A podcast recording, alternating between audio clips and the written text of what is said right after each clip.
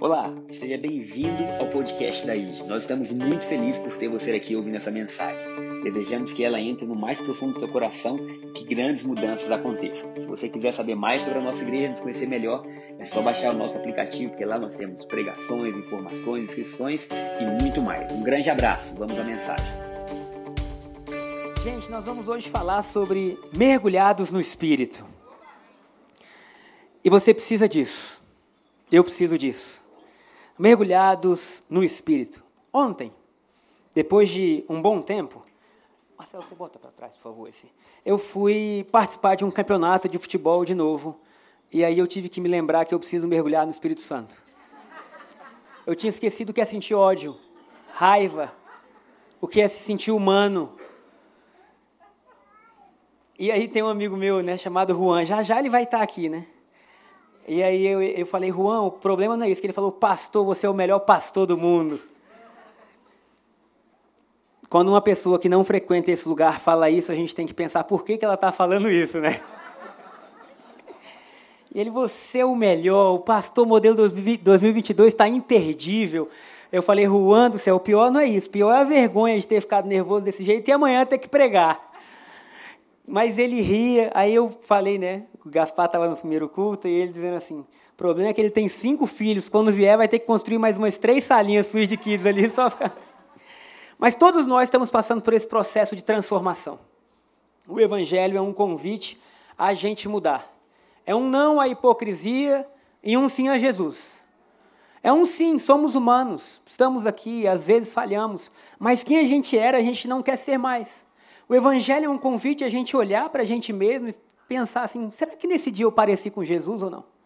E o que eu poderia ter feito para melhorar? O que eu poderia ter feito para agir diferente, para pensar diferente? E essa semana eu estive estudando o livro de 1 Coríntios, capítulo... o livro inteiro, né? Mas o capítulo 1 e o capítulo 2 foi o que me chamou muito a atenção. Porque Deus, ele parece que trabalha na contramão do que o mundo oferece. Mas não é que parece, ele trabalha assim. E ele trabalha com aquilo que não é comum, que não é usual, que não é cotidiano. Deus, ele resolveu fazer de uma forma totalmente diferente. E nós, como seus filhos, temos que abrir o coração para receber isso e saber que o evangelho é transformador. Então, o primeiro ponto de hoje é que a sabedoria do mundo, ela não é a sabedoria de Deus. Será que você pode falar para quem está perto de você? A sabedoria do mundo não é a sabedoria de Deus. É diferente. E não tem como a gente tentar se achegar a Deus pensando como o mundo pensa. Não tem como a gente entender Deus vivendo como o mundo vive. Porque há uma sabedoria no mundo. E a sabedoria do mundo, ela sempre olha para a gente, o que a gente pode construir para a gente, para a nossa vida, os nossos interesses. E assim o mundo vai sendo construído. A gente falou um pouquinho disso na série A Beleza Salvará o Mundo. Mas a sabedoria de Deus é o oposto disso. E ela é muito ampla, e a gente vai ver hoje que ela é muito profunda, e que com a nossa mente racional, a gente não consegue entender Deus. Se a gente vier para um culto como esse, e a gente tentar ligar tudo que a gente aprendeu e ouviu para aprender Deus, não dá. Porque Deus é maior do que o nosso racional. E entenda, eu não estou dizendo que o racional não seja importante, é muito importante a maneira que você pensa, mas Deus está acima disso. E 1 Coríntios, capítulo 1, nós vamos ler do versículo 18 ao 25. Ele diz assim, a mensagem da cruz, qual mensagem? Essa que Jesus morreu e ressuscitou e vive na gente hoje. Ela é loucura para os que se encaminham para a destruição. Então, para aqueles que estão caminhando para a destruição, isso que a gente vive é loucura. Mas para nós que estamos sendo salvos, olha que frase interessante que Paulo usa, para nós que estamos sendo salvos. Mas você já não foi salvo? Sim ou não? Sim. Mas o evangelho não é só salvação de sair daqui e ir para o céu quando morrer. Não é só o nome escrito no livro da vida. O evangelho é você estar sendo salvo nas suas ações diárias. E isso é brilhante. Porque Deus podia dizer, o que eu vou fazer para vocês é só para o mundo por vir. Então, sejam salvos e vivam. Mas Deus fala através de Paulo, para aqueles que estão sendo salvos, no grego sozo, significa mudança em todas as áreas da vida. Então, o evangelho quer mudar como você trata sua esposa, seus filhos, seus amigos, seus pais. Então, queridos, nós estamos sendo salvos, amém? Então, paciência com a pessoa que está ao seu lado, porque ela está sendo salva. Mas para nós que estamos sendo salvos, ela, ou seja, a mensagem da cruz, é o poder de Deus. Isso é maravilhoso. Porque a mensagem da cruz não é uma mensagem boa aos ouvidos. Não é uma mensagem para te fazer sentir melhor. É uma mensagem que traz poder de Deus para a sua vida. Esse poder, no grego, dunamis, é a palavra usada para dinamite. Dunamis ou dínamos, perdão. Então você imagina Deus implantar uma dinamite dentro de você. Paulo está dizendo que o evangelho vai além de palavras bonitas e de persuasão. Vai além de um texto estruturado que te leve à comoção. Vai além de você entender, porque Paulo citava os filósofos, e Paulo estudava muito. Ele dizia, eu vou me fazer culto para os cultos, inculto para os incultos, sábio para os sábios, tolo para o tolo. Eu vou fazer de tudo para que as pessoas me entendam. Mas Paulo fala que não é você compreender com a sua mente, é você compreender com o teu espírito. Então, há algo do evangelho que transcende as nossas faculdades mentais e a gente simplesmente recebe. É ou não é? Aí você está no culto e você não sabe o que está acontecendo, mas seu coração está pulando de alegria e você não sabe nem porque que você está feliz, mas você está feliz. E aí você fala, mas o que aconteceu? Eu não sei, Deus. Aí a pessoa, mas como assim? Eu não sei, eu estou bem, eu estou feliz. Então, Paulo está dizendo que o evangelho é o poder de Deus e a gente não pode abrir mão disso. Você não pode abrir mão disso na sua vida, porque é esse poder que te faz caminhar. É esse poder que te sustenta quando você não entende. Deus não está dizendo, conforme você entender, eu vou fazer. Não, Deus está dizendo, eu sou o poder que muda a sua vida. Tem coisa que vai acontecer com você que você nem entende. Mas lá está. Vamos para o versículo 19. Como dizem as Escrituras, destruirei a sabedoria dos sábios e rejeitarei a inteligência dos inteligentes. Diante disso, onde ficam os sábios, os eruditos e os argumentadores desta era? Deus fez a sabedoria deste mundo parecer loucura. Visto que Deus, em sua sabedoria, providenciou que o mundo não o conhecesse por meio de sabedoria humana, usou a loucura de nossa pregação para salvar os que creem. Glória a Deus pelo Evangelho. Pois os judeus pedem sinais, os gregos buscam sabedoria. Assim, quando pregamos que o Cristo foi crucificado, os judeus se ofendem e os gentios dizem que é tolice. Mas, agora para mim e para você esse versículo, para os que foram chamados para a salvação, tanto judeus como gentios, Cristo é o poder de Deus e a sabedoria de Deus. Oh, glória a Deus! Paulo está dizendo, nós não somos daqueles que pedem sinais, e nós não somos daqueles que estão buscando uma sabedoria humana. O evangelho para a gente vai além disso. O evangelho para a gente é o poder que mudou nossas vidas. Como foi falado pelo apóstolo domingo passado, entender demora, obedecer agora. É. Às vezes a gente quer que o evangelho ele se molde com as nossas convicções. Deus está dizendo, eu estou muito acima das suas convicções. Deus, mas o mundo aqui embaixo está assim. E Deus está dizendo, não, peraí. O mundo aí embaixo é pequeno perto do mundo aqui em cima. E Paulo continua dizendo, a fraqueza de Deus é mais forte que a força humana. E a tolice ou a loucura de Deus é mais sábia que a sabedoria humana. Aí Deus vai e manda Gideão lutar contra o exército de centenas de milhares de pessoas com 300. Isso é sabedoria? Não. Para o homem não, para Deus fala, é... E aí Deus manda Josué, a gente viu isso nos últimos 4 domingos, conquistar Jericó. A cidade era tão grande, tinha um dos maiores muros da época, existiam casas em cima dos muros. Quando a gente vai a Israel, existem os muros antigos, que você vê casas em cima do muro. O muro era tão grande que pessoas viviam em cima do muro. E aí Deus fala, Josué, é o seguinte, você vai rodear a cidade calado durante 7 dias. Durante 7 dias você vai rodear. No último dia você vai rodear 7 vezes, ninguém vai falar nada, nem um ai. Se tropeçar, não fala nada. Machucou, não grita. E no final, você vai tocar o chofar e você vai gritar. E quando você gritar, os muros vão cair.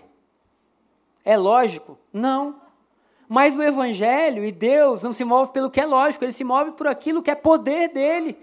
E a gente não pode parar e pensar a nossa vida com aquilo que é lógico, sabe? Eu amo fazer planos, estruturar, mas Deus está muito além disso. Porque Deus pode entrar na nossa história e falar assim, eu vou te mostrar que o meu poder vai muito além do que você planejou. Então, não viva o evangelho só com sabedoria humana. E eu quero deixar bem claro, faça faculdades, mestrado, pós-doutorado, faça tudo. Mas quando você falar de Deus, lembre-se que Deus está acima disso tudo. Lembre-se que Deus, Ele utiliza essas coisas, mas não pode ser utilizado por elas. Lembre-se que Deus é poderoso. Então, para uns isso é loucura, para outros é poder. Para nós é poder. São um mundo totalmente diferentes. Mas a fraqueza de Deus é mais forte que a força do mundo. E a loucura de Deus é mais sábia que a sabedoria do mundo. O mundo diz, acumule, tenha, estabilidade, né? Viva o melhor que você puder. Deus está dizendo, abre sua vida e me recebe e eu vou ser poder. Poder como? Naquilo que Ele quiser. Eu pergunto para você, antes da gente entrar no próximo ponto da pregação, quando foi a última vez que você foi maravilhado pelo poder de Deus? Quando foi a última vez que você falou assim, meu Deus, isso aqui é mais poderoso do que eu posso imaginar? Porque tem algo no Evangelho que é misterioso. Tem algo que é prático? Tem. Sou devocional, é prático. Ler a Bíblia, é prático. Mas tem um momento que acontece algo que você fala assim, eu não sei o que aconteceu, mas eu sei que aconteceu. Eu não sei o que eu vi, eu não sei muito bem destrinchar tudo isso, mas eu sei que eu experimentei Deus. Eu creio que Deus vai levar todos nós a isso. Então, que a sabedoria de Deus na sua vida seja muito maior do que a sabedoria que o mundo pode te apresentar. Então, o segundo ponto da nossa pregação hoje é que esse evangelho que fala que Jesus morreu e ressuscitou, ele é poder. Fala para quem está perto de você, o evangelho é poder. É poder. 1 Coríntios, capítulo 2, versículo 9 e 10. Hoje a gente vai ler um pouquinho a Bíblia, mas a Bíblia é poderosa demais. Se a gente entender o que está na Bíblia, a nossa vida muda. 1 Coríntios, capítulo 2, versículo 9 e 10. É isso que as Escrituras, ou que as Escrituras se referem quando dizem. Presta atenção, querido. Presta atenção. São 40 minutos que pode dar força para a sua semana inteira e que talvez mude sua vida. Se você entender uma verdade que está aqui, talvez você diga assim, não sei o que aconteceu, mas eu mudei. Olha o que está sendo escrito. Olho nenhum viu, ouvido nenhum ouviu. Ou seja, ninguém pôde contemplar e ninguém pôde ouvir. E mente nenhuma imaginou o que Deus preparou para aqueles que o amam. É grande ou não é? Alguém viu? Ninguém pôde ver. Alguém ouviu? Estava em alguma música, em algum poema? Estava em algum texto? Não. O que Deus preparou para a gente nunca foi visto, nunca foi ouvido. Alguém conseguiu imaginar? Não, ninguém nunca conseguiu imaginar. Mas foi a nós que Deus revelou. Opa, peraí. Vamos voltar aos dois versículos, que eu quero que vocês entendam. Volta para o 9, por favor, Gustavo. Então, nenhuma mente conseguiu imaginar o que Deus preparou para aqueles que o amam. Olha o versículo 10. Mas foi a quem que Deus revelou? A nós que Deus revelou estas coisas por seu Espírito. Meu irmão, o Evangelho só funciona onde o Espírito de Deus está. Ele está dizendo aquilo que nenhum olho viu, nenhum ouvido ouviu, nenhuma mente pôde captar. Deus revelou para mim e para você agora, através do seu Espírito, pois o Espírito sonda até as coisas, até os segredos, o Espírito sonda todas as coisas, até os segredos mais profundos de Deus. Irmãos, tem ideia que existem coisas que estão na profundeza de Deus? Tem coisa que é raso, tem coisa que é profundo. E Paulo está dizendo que o Espírito Santo vê aquilo que está profundo em Deus e revela para a gente. Para quem você contaria as coisas que estão profundas no seu coração? Pensa aí. Quais eram as pessoas que poderiam sentar numa mesa com você e ouvir o que é profundo? Eu tenho uma ideia. Provavelmente são pessoas que você ama e que você confia, não é? Você não traria para essa mesa qualquer pessoa, ou você não iria ali na Feira dos Importados agora, pegaria o microfone, né? Gente, eu tenho coisas profundas a revelar. Não faz sentido. Quando Paulo fala que Deus tem coisas profundas e fala que o Espírito Santo está revelando, ele está falando que Deus gostaria de revelar isso a quem tem intimidade com Deus. A quem tem intimidade com Deus. Meu irmão, ninguém pode te levar para aquilo que é profundo, você tem que ir sozinho. Sua esposa não pode te levar, seu pastor não pode te levar, seus pais não podem te levar, nem seus filhos podem te levar. Para você entrar no que é profundo de Deus é um mergulho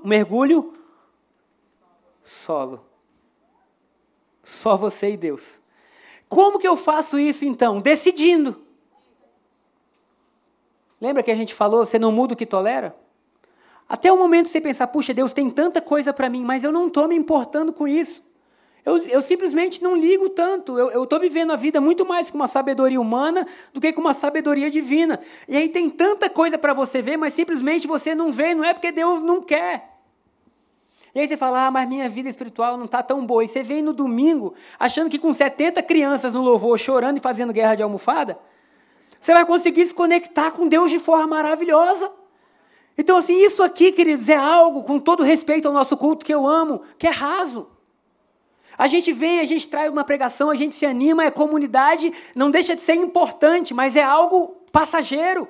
Talvez você esteja aqui, o seu celular tocou e você, meu Deus, alguém vai almoçar lá em casa, eu vou pedir comida da onde? Você está aqui, né? Teve alguém dizendo, foi comigo que Deus falou, né?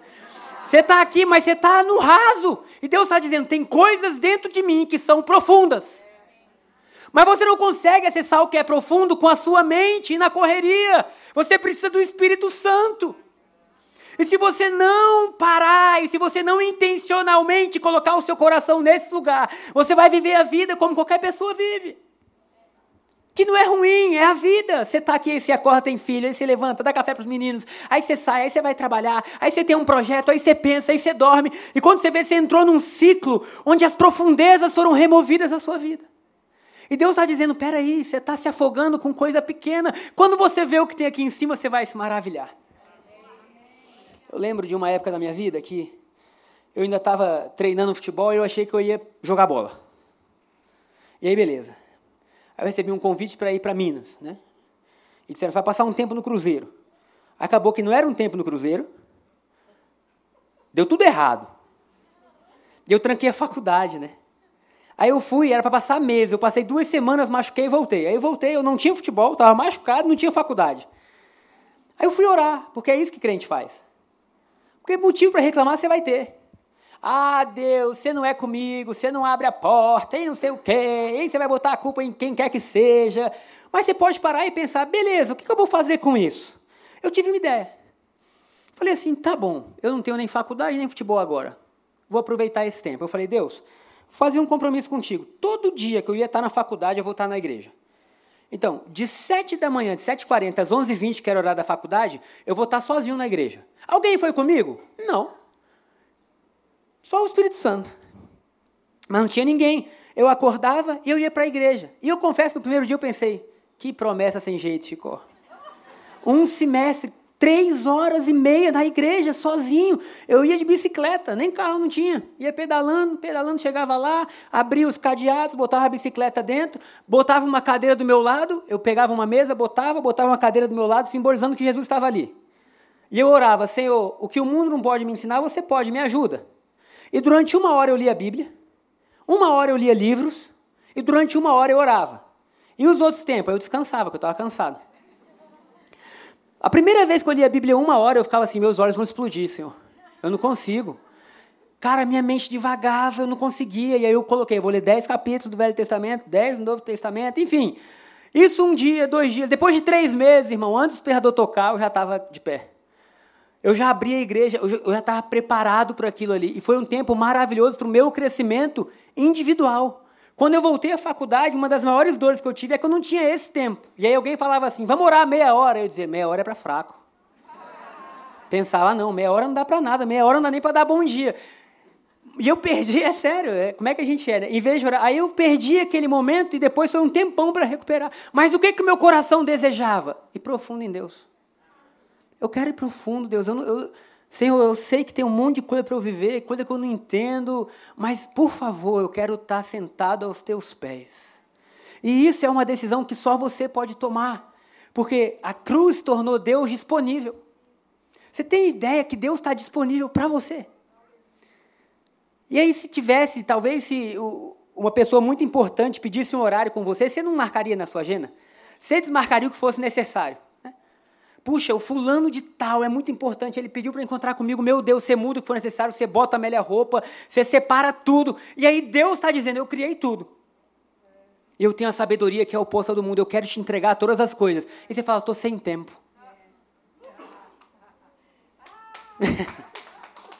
Ângela, eu amo você. Ai, e estou sem tempo. E eu não duvido que você esteja sem tempo, porque Deus para você ainda não é uma prioridade. É. E aí a gente vem domingo e a gente quer orar pelos nossos filhos, mas ainda não é prioridade, porque aquilo que é prioridade a gente faz. É simples, não tem como negar. Se esporte para você é prioridade, você vai colocar. Se é família, você vai colocar. E aí Deus ocupa o último lugar da nossa agenda e a gente reclama porque não consegue entender as coisas. E aí Deus está dizendo que a sabedoria dele é muito maior que a nossa sabedoria, mas a gente não dá espaço para ele. Então esse evangelho é poder e nós temos que viver isso. Olha o que está escrito em Colossenses capítulo 2, versículo 2 e 3. Colossenses capítulo 2, versículo 2 e 3. Que eles sejam encorajados, Paulo está falando da gente, e unidos por fortes laços de amor. E tenham plena certeza de que entendem o segredo de Deus, que é o próprio Cristo. Para um pouco, quem é o segredo de Deus? O próprio Cristo. Paulo está dizendo que o segredo inteiro de Deus se resume a uma pessoa chamada Jesus. Oh, aleluia. Tudo está resumido em um homem chamado Jesus Cristo. Agora, olha o versículo seguinte. Nele, em Jesus, estão escondidos todos os tesouros da sabedoria e do conhecimento. Gente, todos os tesouros estão escondidos nele. E eu não sou contra a gente pagar os melhores cursos, investir na nossa vida. Semana passada eu comprei um outro curso para mim.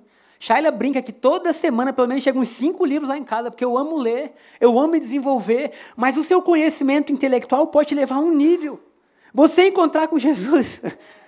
Aqui está dizendo, todos os tesouros da sabedoria e do conhecimento estão nele. Tem ideia o que é Jesus te abraçar? Se tudo está nele, imagina, vem cá, filho, deixa eu te abraçar. Você já abraçou alguém e o perfume daquela pessoa ficou em você? Shayla ama quando isso acontece, né? Ela falou assim, eu não gosto, gente. Às vezes ela sabe que eu tenho um negócio com cheiro que eu nunca vi. Hã? Eu, cheiro de cachorro, tá amarrado. Ah, é o culto da família, ó, o intriguento ali. Vocês estão vendo, o irmão, né? Senhor, guarda o nosso casamento.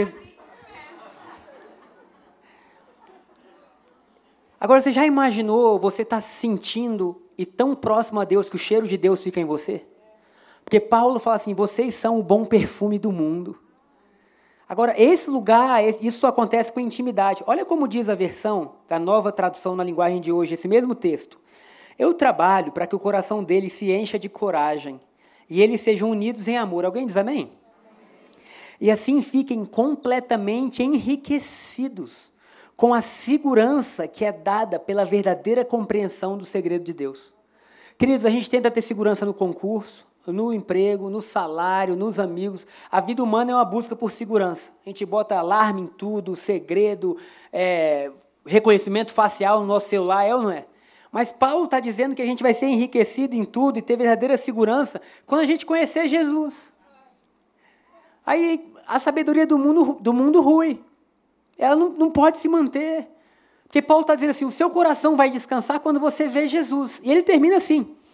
Esse Jesus, esse segredo que é Cristo, a compreensão do segredo de Deus, esse segredo que é Cristo, o qual é a chave que abre todos os tesouros escondidos do conhecimento e da sabedoria que vem de Deus.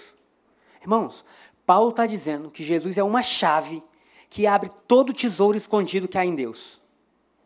Não, vou repetir que você não deve ter entendido. Paulo está dizendo que Jesus é uma chave que abre todo o tesouro e todo o conhecimento que há em Deus. Imagina que você vem para o culto hoje desavisado. E eu comprei uma casa e eu vim com a chave da casa dizendo, vou dar para alguém. Pronto, quem disse, seu Glória? Então tá, vai ser a Pátia. Aí eu chego e falo assim, ó, você recebeu a chave da casa. Como, o que ela faria agora nesse exato momento? Ficaria alegre. Eu acho que ela ia correr na igreja, né? Ia dizer, aleluia, Cristo vive, Deus é bom. Acabou o culto, ela não ia ter fome. Ela não ia querer encontrar ninguém. Ela ia querer pegar a chave e falar, onde é a casa? Só para eu ver. Só para eu saber onde é. Vai que é a casa que eu sempre sonhei na vida. Você não ficaria curioso? Cara, você recebeu uma casa. Cara, será que já está tudo pronto? Será que é reformada? Agora, Deus vai e fala assim, eu vou entregar para eles a chave chamada Jesus, que abre todos os meus tesouros. E ele te dá essa chave. O que você faz com a chave?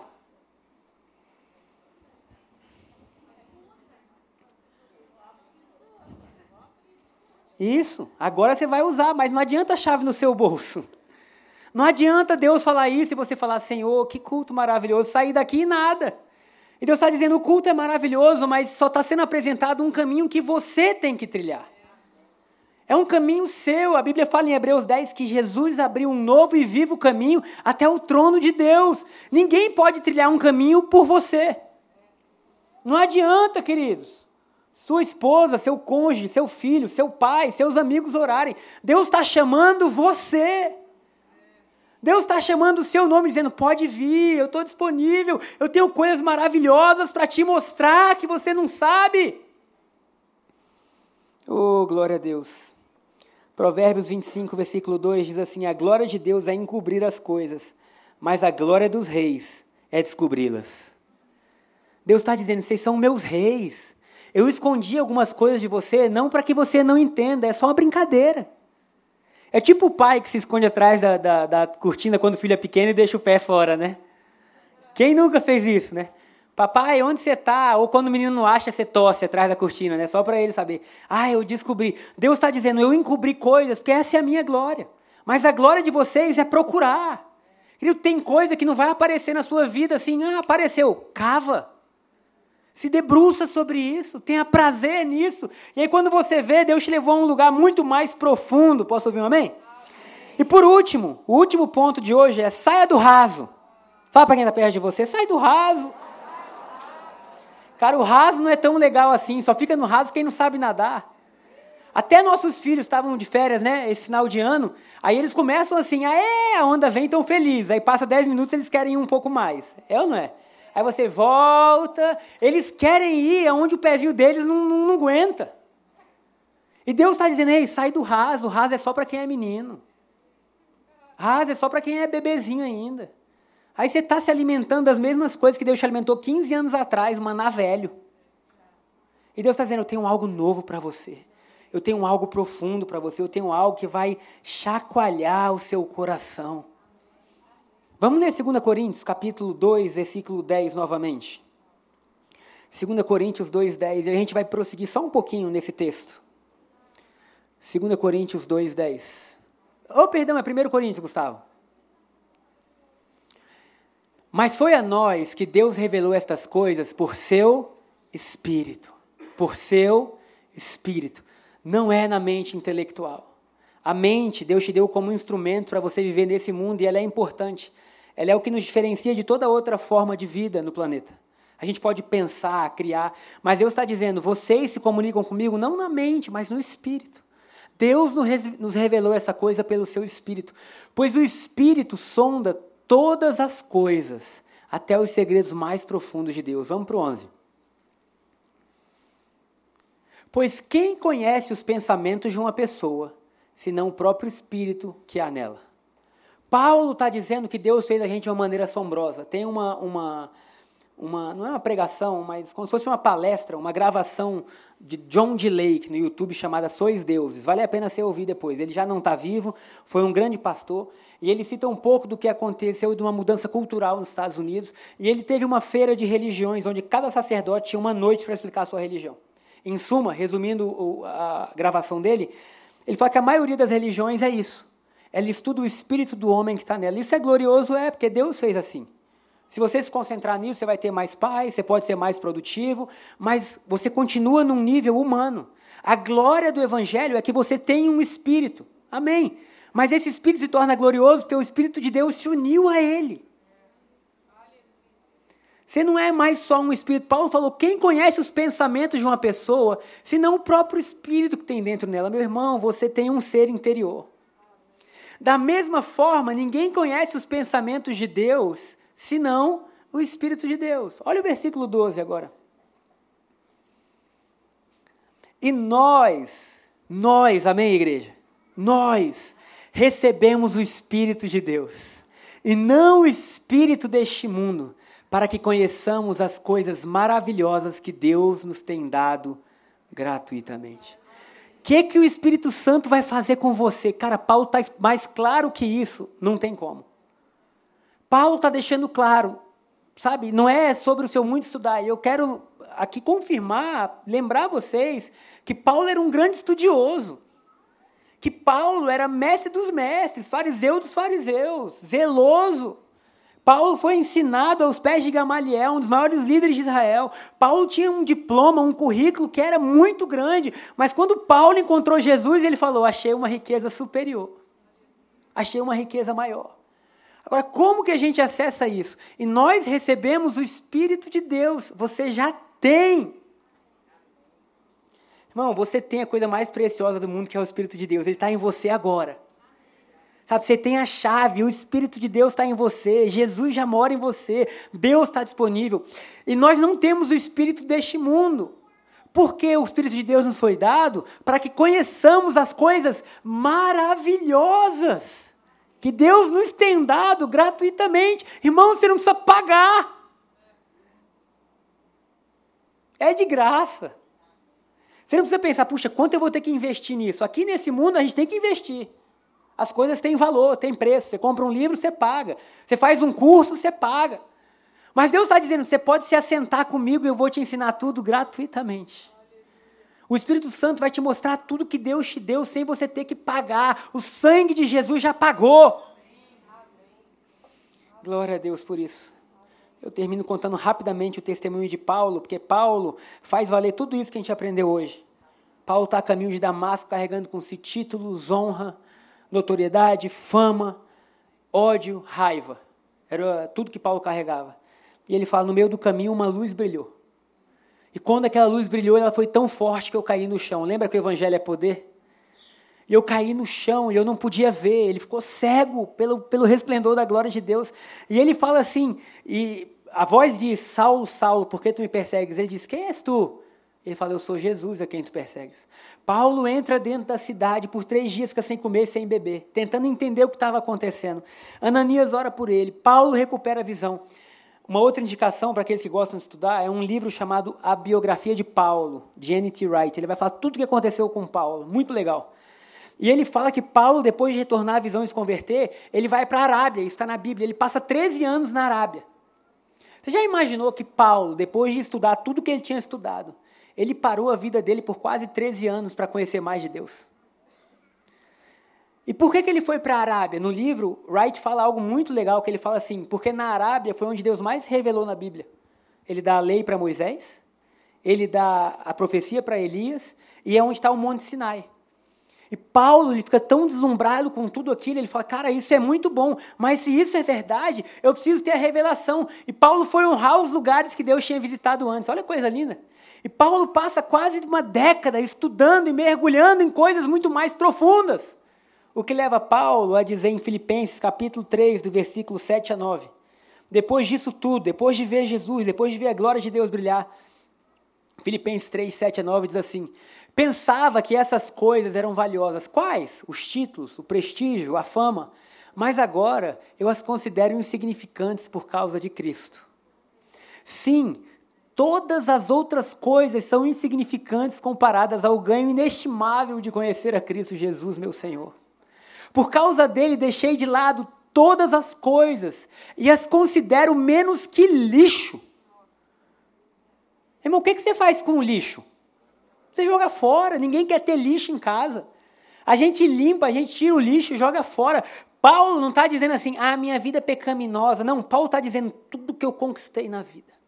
Toda a fama, toda a glória, todos os cursos, tudo que minha mente alcançou, toda a posição que eu tive. Eu agora, olhando desse lugar onde eu vejo a glória de Deus, tudo isso que tem aqui embaixo é menos que lixo. Meu Deus. Por causa dele deixei de lado todas as coisas, considero menos que lixo, a fim de poder ganhar a Cristo. Versículo 10. E nele ser encontrado. Não conto mais com minha própria justiça que vem da obediência à lei, mas sim com a justiça que vem pela fé em Cristo, pois é com base na fé que Deus nos declara justos. Irmãos, eu quero fazer um convite hoje para a gente como igreja. Vamos mais fundo. Vamos mais profundo. Sabe, vamos mergulhar no que Deus preparou para a gente. Paulo disse, eu pude ver, eu vi a glória de Deus, e quando eu vi a glória de Deus lá, tudo aqui mudou. Tudo mudou, minha percepção da vida mudou, minha percepção de tudo mudou, e por mais que eu esteja, continue trabalhando, vivendo, ajudando, eu sei que tudo isso aqui é muito pequeno, porque o meu maior privilégio é ser encontrado nele.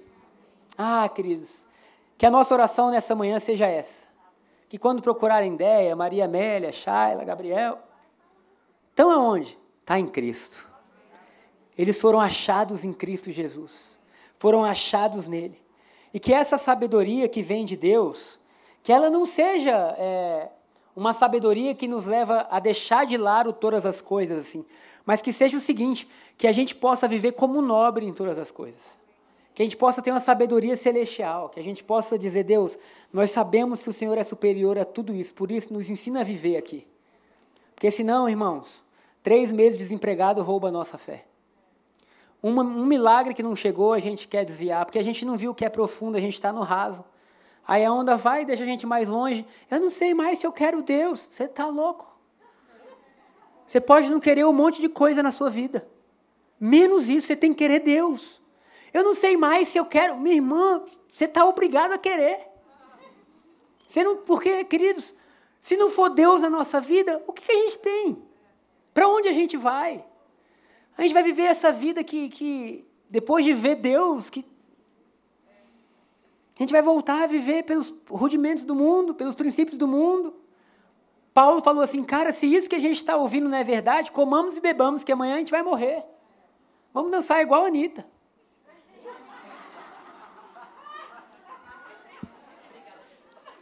Porque, meu irmão, se não tem Deus, se não tem princípios, se não tem valor, se não tem futuro, a gente celebra coisas que... E aquilo que tem valor para a gente passa a ser... Não, gente, nós temos princípios superiores, de honra, de amor, de valor próprio. Sabe? E aí, se a gente não se levanta com isso, qualquer pessoa valoriza o que tem aqui. E aí fica 1 milhão de pessoas ao redor do mundo, dançando, batendo a bunda no chão e filmando. Eu falo, Jesus, nos mostra o que você tem para a gente, Deus. Porque a sabedoria desse mundo vai num caminho, mas na cidade que o Senhor construiu, a mulher é honrada, o homem é honrado, o Senhor tem relacionamentos bons, o Senhor não gosta de adultério, o Senhor quer nos ver bem. O Senhor não gosta disso, então nos ensina. Porque senão a gente vai dar valor que está aqui embaixo e esse negócio pega. E aí, se a gente não prestar atenção e não mergulhar no que é profundo, a gente está só no raso. Então, igreja, vamos mergulhar. Vamos mergulhar, sabe? Abre seu coração, chega na sua casa, fala, Deus, a partir de hoje você é a minha prioridade. A partir de hoje você é o número 1 da minha agenda. Eu falei no primeiro culto que há 2 semanas que Deus vem brigando comigo. Porque eu construí minha agenda e assim, deixei a parte espiritual assim, quando eu tiver tempo. Eu sabia que eu estava errado, mas aí Deus vem e fala assim, é isso mesmo que você anotou aí? Aí eu, anotou o quê? Eu não anotei nada. E Deus falava comigo assim, uma frase que eu sempre uso, ninguém para um homem que tem rotina, que sabe o que quer, para onde vai. E aí Deus, pode refazer. Eu viajei para São Paulo semana passada, estou na minha devocional, e Deus, já refez a rotina? Já refez suas prioridades? Aí eu, Senhor, vamos lá, abri o caderno de novo, prioridade número 1, conhecer e ser conhecido por Deus. Eu quero que minha vida esteja em águas profundas. Se nenhuma outra coisa acontecer, Deus, eu quero ter o privilégio de conhecer nesse mundo, fraturado, caído. Deus, eu quero olhar nos teus olhos enquanto homem. Porque quando chegar no céu, eu acho que vai ser mais fácil, né? Mas aqui, só Jesus. Então tem que ser prioridade. Eu reformulei tudo para dizer para minha alma mesmo, seja intencional em buscar o Senhor. Querido, mergulha profundo, amém? Sai do raso, coloque-se de pé, vamos orar, vamos adorar. Aplauda Jesus, então. É, Jesus, nós te amamos. Hoje nós vamos ter a Santa Ceia. Antes da Santa Ceia entrar, a gente vai louvar. Eu quero só lembrar, gente, que a Santa Ceia é para todo aquele que crê em Jesus. Se Jesus é o Senhor e Salvador da sua vida, você pode cear. Se você já entregou para ele o seu coração, a Santa Ceia é um sinal de aliança entre você e Jesus. Antes da gente louvar, vamos orar. Quantos querem ir mais profundo nessa manhã? Conhecer mais a Deus, ser mais conhecido por Deus, sabe? É, Jesus, aqui estamos nós. Mais um domingo tão abençoado, Senhor. Um domingo de paz, de alegria, um domingo de família, um domingo de sol. Jesus, nós precisamos de Ti, Jesus. A gente não sabe como viver, a gente é como Paulo antes, cego em nossas próprias convicções, que a gente nem sabe se está certo, Deus. Senhor, a gente tem o coração tomado por tantas coisas, mas nós queremos Te pedir, seja o número 1 nessa manhã, Pai. Seja de novo a prioridade das nossas vidas. Seja de novo aquele que nos conduz aos tesouros ocultos em Deus. Como Paulo falou para a igreja de Colosso, Cristo Jesus é a chave que abre todo conhecimento e sabedoria de Deus. Senhor, nós queremos nessa manhã abaixar a nossa guarda, abrir o nosso coração e dizer que nós queremos ir a águas profundas. Nós queremos entender o que nos foi dado de graça. Nós queremos vivenciar, Deus, o que nem olhos viram, nem ouvidos ouviram. Nós queremos ter o nosso coração livre da dor, dos traumas que a gente passou. Deus, nessa manhã, senta com a gente, Pai.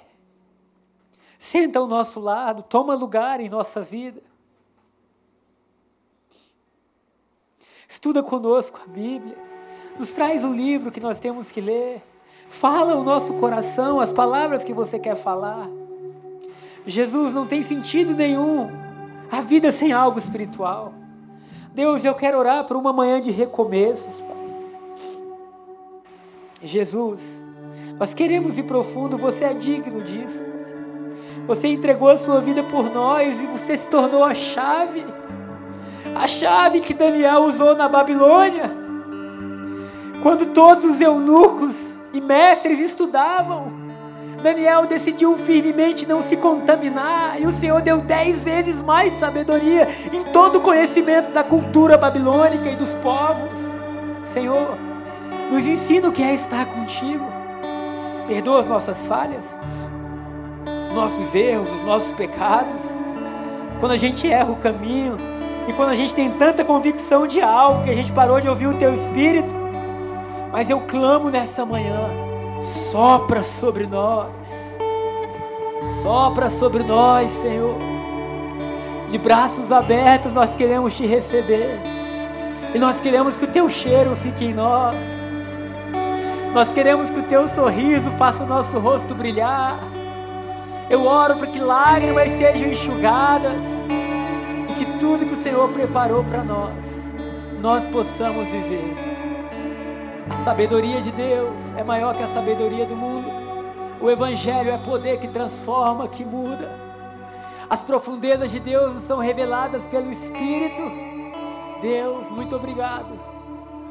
Porque é nesse caminho que nós queremos andar, Pai. Então nós Te agradecemos nessa manhã. E nós Te louvamos, celebrando tudo que o Senhor tem feito no nosso meio. Em nome de Jesus. Amém.